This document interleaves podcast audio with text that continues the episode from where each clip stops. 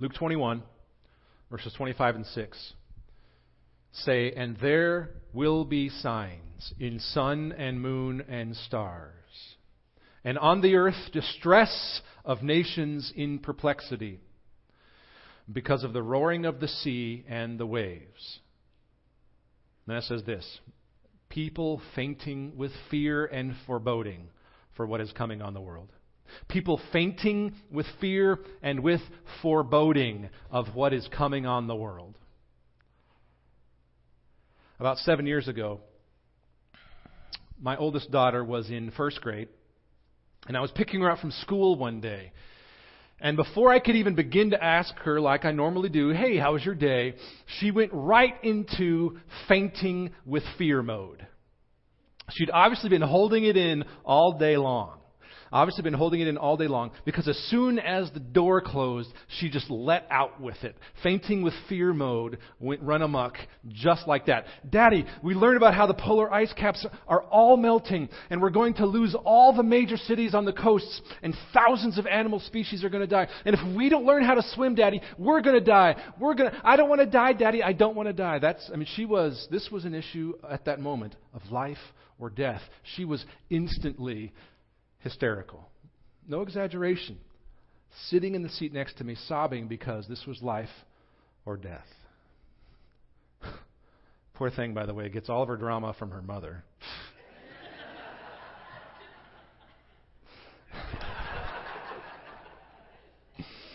For those of you listening on audio, there is a pen that came from the second row. a pen slash tomato. Actually, if you've known me for about two minutes, uh, you know that the emotional spaz in the family is standing right here. now that we have rectified that. So here's this first grader. This first grader who is traumatized because if we didn't stop driving our cars and using electricity and uh, stop flushing our toilets so much, um, life as we knew it would be over. For her, at that moment, this was life or death. And listen, these aren't pretend issues. But Luke 21 points out something that's true. People are fainting with fear and foreboding because of what is coming on the world. It's everywhere you turn lately. And these aren't pretend issues. I don't mean to sound like I'm making light of it because I don't intend to. Just this week, the U.S. State Department issued travel warnings because of fear of terrorism being heightened. Uh, if you're on social media at all, not an hour goes by without a dozen people on both my Facebook and Twitter feeds posting something about how the Muslims are coming to get us, and they may or may not be coming in the form of Syrian refugees. I came across this cartoon earlier this week. What can we do to lessen the grip of fear of terrorism? The dude just turns off the TV. That's what it feels like sometimes. What's my recourse? Turn it off just to turn it off. Luke 21, 26. People fainting with fear and with foreboding of what is coming on the world. Some of you probably remember the ecological crises of the 1970s. At the time, if we, by the time we reached the, the mid 80s or the 90s, we were supposed to be out of oil and food and space. Overpopulation and strain on global resources were supposed to make the world an apocalyptic desert by now. Some of you lived through that. Some of us learned about it in history class. In 1970, there was a Harvard biologist who said this, and I'm quoting Civilization will end within 15 or 30 years unless immediate action is taken against problems facing mankind. Here's a picture of the gas crisis in the early 70s. Uh, some of you probably remember sitting in lines like this for hours. You could only go on certain days. There was gas rationing. There was no, by the way, youngsters, no swipe and go. You didn't get your receipt. You actually had to go into the, the gas station to get your receipt. I know, right? Annoying. Well, here's this uh, guy here sitting there waiting in line, like, hello, I got to mow my lawn, so let's hurry up. Now, before these modern examples, though, we could go after item after item like this that was this kind of thing. It was nuclear war with the Soviets before this.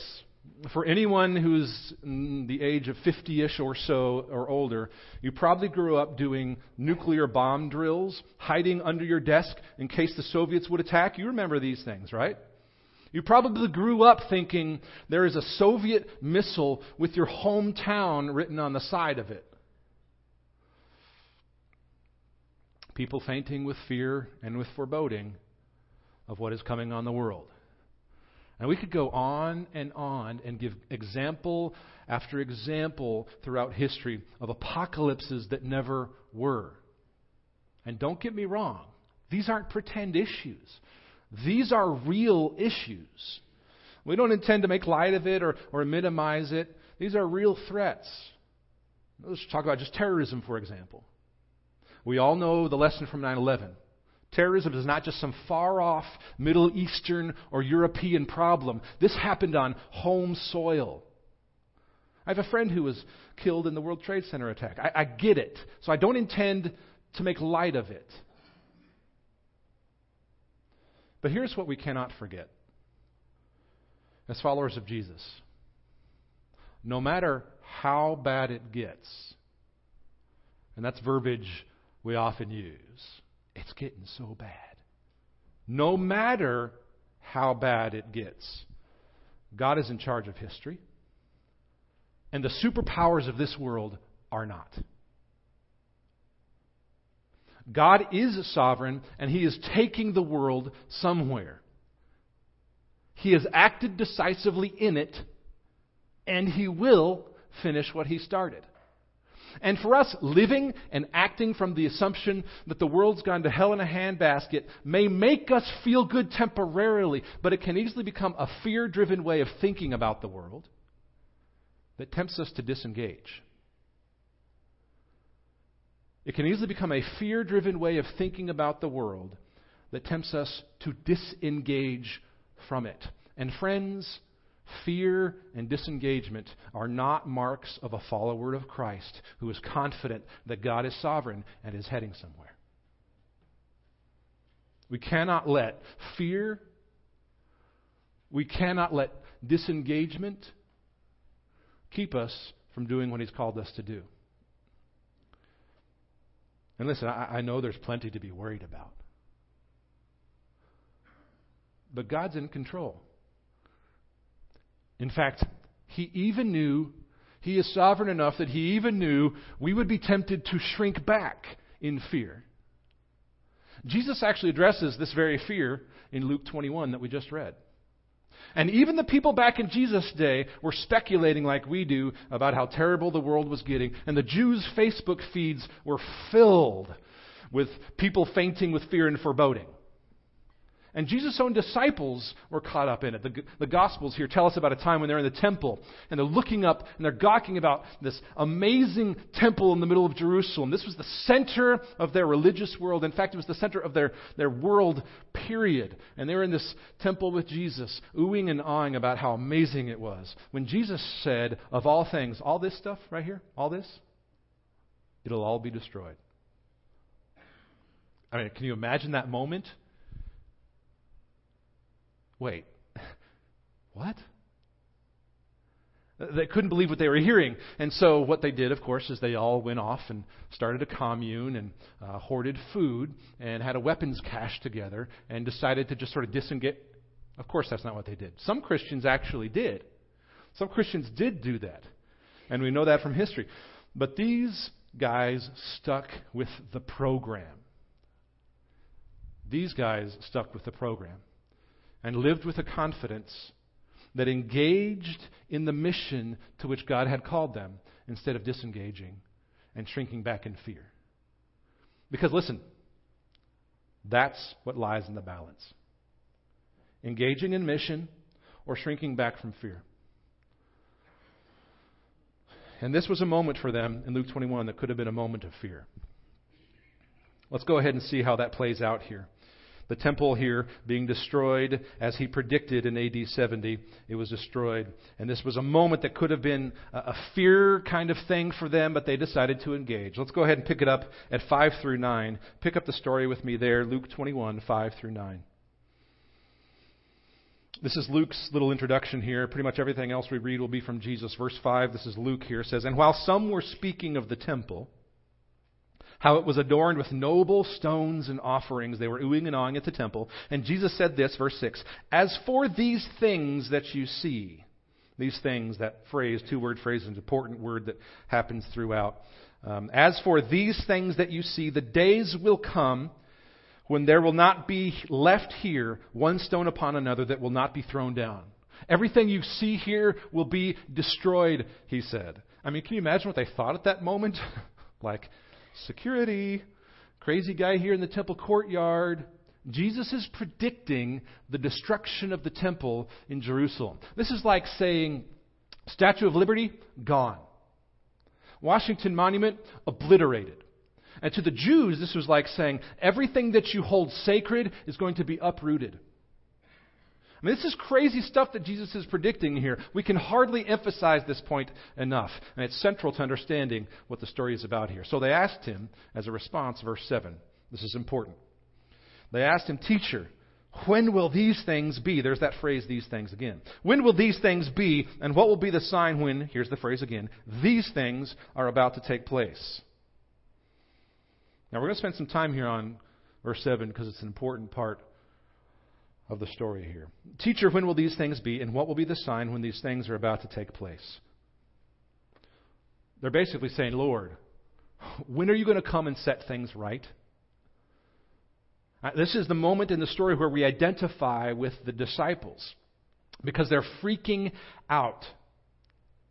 Jesus has just said all this amazing stuff in which you've placed your faith, this, this whole system and structure of sacrifices, it's all coming down. It's all coming down. People fainting with fear and foreboding. This was the disciples at this point. They're asking the same question we ask when we get scared for our security. Lord, how long until how long until you're going to fix all this? Because everything's messed up. Everything is messed up. And, I, and I'm sitting here wondering, hello, Lord, when are you going to fix them? Because clearly we are not able to. Clearly we cannot do this and fix it ourselves. This is the hunger for God to act. When you've reached the end of yourself and you realize you're not good enough to fix you when we've reached the end of ourselves and we realize we are not good enough to fix ourselves. Which is a moment, which is a moment that we all will get to. if you haven't yet, it's just some sort of combination of pride and or youth that makes you live under this illusion that you or we are able to do this and fix ourselves. I mean, if you're not there yet, it's just because it's some combination of pride or youth. Eventually, we all reach this place when we say with David in Psalm 13, How, how long, Lord? how long till you fix this? Because no amount of human ingenuity or good engineering or thorough planning is going to do it. When you start to understand that and experience that, you start to have the hunger for God to do something. And until you've gotten to that place that's the end of yourself, it's the end of us, it's the end of all the planning in the world, all the human ingenuity we could muster, all of the thorough engineering that could possibly happen, until you've finally gotten to the end of all that and say, there really is no way for us to fix this. Only then will you experience. How long, O oh Lord, till you fix this? because I know I can't. And so this is a moment here at verse 7. It's a critical moment in the text. It's a critical moment for the disciples, and it's a critical moment here for us. And it can, it, it can be tempting to read verse 7 as a sort of gloom and doom kind of question. When are you going to destroy all this? But, but really, there's a ray of hope here that's in verse 7. And it's part of why we're going to spend a lot of time here on verse 7. We'll pick it up after this. But this question here in verse 7 may not be as negative as we first assume. Now, this word here for sign is important in verse 7 because it's actually a ray of hope.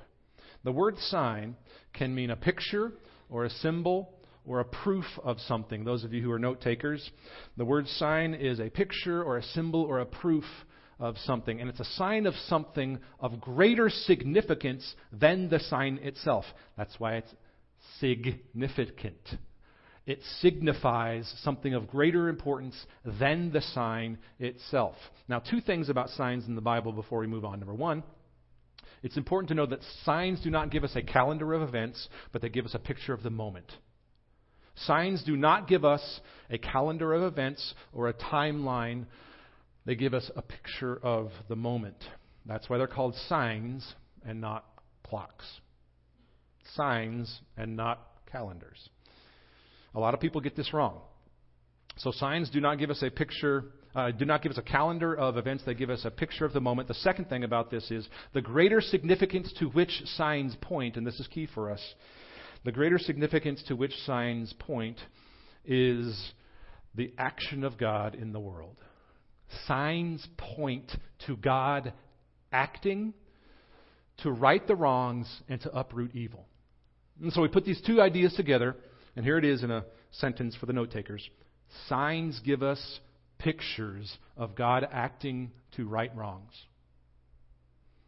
Signs give us pictures of God's acting to right wrongs and to uproot evil.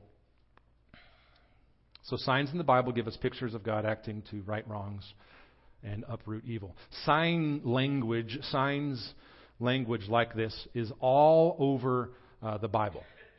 It's all over the Bible. Signs, signs, everywhere, signs. So the disciples here are asking Jesus to tell them what to look for as proof of God acting in the world.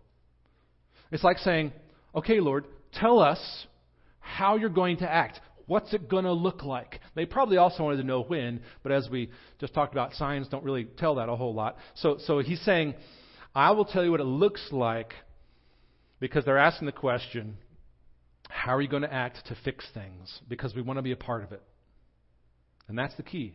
They're not just asking, how can I avoid, but how can I engage? That's what the disciples are actually asking here. So Jesus has just predicted the world's going to be turned upside down. Jerusalem's going to fall. He predicts that later on. Not just the temple, but all of Jerusalem. That happens in AD 70. And he says this, verse 8. Let's keep moving here. He says, When this happens, see that you are not led astray. For many will come in my name, saying, I am he, and the time is at hand. Do not go after them. Don't listen to them. And when you hear of wars and tumults, tumults is just an old timey word for noise, confusion. It's sort of the, the sound of disorder. When you hear of wars and tumults, do not be terrified. If you're a highlighter, a note taker, a circler, do not be terrified. It's a key one to circle. Do not be terrified. Everybody's going to have their answers about when these signs will be and what it's going to look like. Don't listen to them. Second half of verse 9.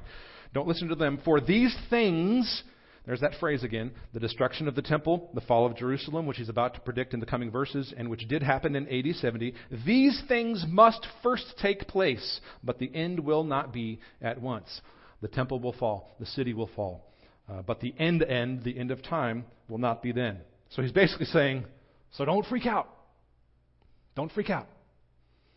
When you hear of reasons to fear and are tempted to give in to that fear, tempted to give in to the idea that the world's gone to hell in a handbasket, do not be terrified. It's right there, right there in verse 9. Do not be terrified.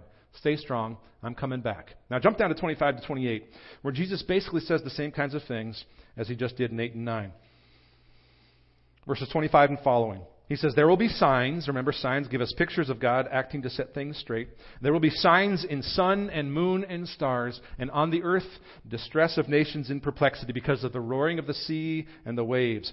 People fainting with fear and with foreboding of what is coming on the world, for the powers of the heavens will be shaken. These are going to be earth shattering signs, and people will freak out, but that's nothing new, he says. These signs point to God acting in the world. And don't forget, don't forget 21, 8 through 9, which says, Many are going to say, The time is at hand. This is what it looks like. But don't listen to them, he says.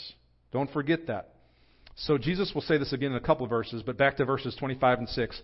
These signs in sun and moon and stars point to God acting in the world to set things straight. And here how he's going to act. Here's how he's going to act. Verse 27. And then, meaning after in general terms, not in specific terms, and then they will see the Son of Man coming in a cloud with power and great glory. And when will that happen? After the things, after these things Jesus has been describing to the disciples all through 8 through 24, after the destruction of the temple, after the fall of Jerusalem, and also after the good news is preached to the Gentiles, which he just said in verse 24 there, which means, and here's what's important for us two things. Two things. A, Jesus has not yet returned.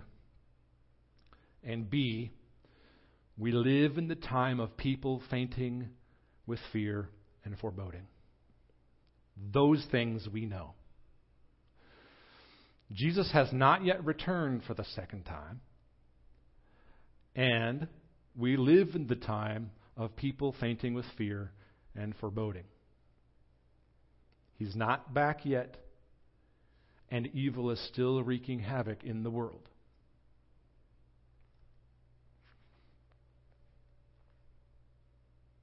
And here are Jesus' instructions for living in that world. Look at 28. Now, when these things begin to take place, straighten up and raise your heads because your redemption is drawing near. He says, Now, when these things, there's that phrase again, and these things is not just talking about the second coming, he's talking about the whole thing destruction of the temple, the fall of Jerusalem, good news being preached to the Gentiles, and everything leading up to the second coming. We know that this isn't just about the second coming because these things happens in verses 6, 7, 9, and then here down in 28. When these things begin to take place, here's the instruction straighten up and raise your heads because your redemption is drawing near. Buckle up, get ready, be prepared. Live from confidence that knows that God is going to do what He promised, just like He did in Jesus the first time. And He's going to act to set things straight. The answer, the answer to people fainting with fear and foreboding of what is coming on the world, the answer is Jesus' words to us in verses 9 and 28. Do not be terrified. Straighten up and raise your heads. Do not be terrified. Straighten up and raise your heads. Now, perhaps you're sitting there thinking, okay, I like it. Sounds good. Do not be terrified. Straighten up. Raise your heads. That's all good and well, Scott. I like it. But it's the first Sunday of the Advent, the Christmas season. The Christmas decorations are up all around us all around the worship center. We lit the Advent candles. What does Luke 21 have to do with Christmas? Glad you asked. Well, I'm glad I asked for you. What does Luke 21 have to do with Christmas? Christmas is a sign. The birth of Jesus is the opening scene of God coming to fix the world. It is Act 1 in God moving to right the wrongs and to uproot evil. A lot of us still live as if we're waiting for Him to begin to do that. Don't we? In fact, as you think about it, Christmas is the most decisive act in all of history. It's the most decisive sign.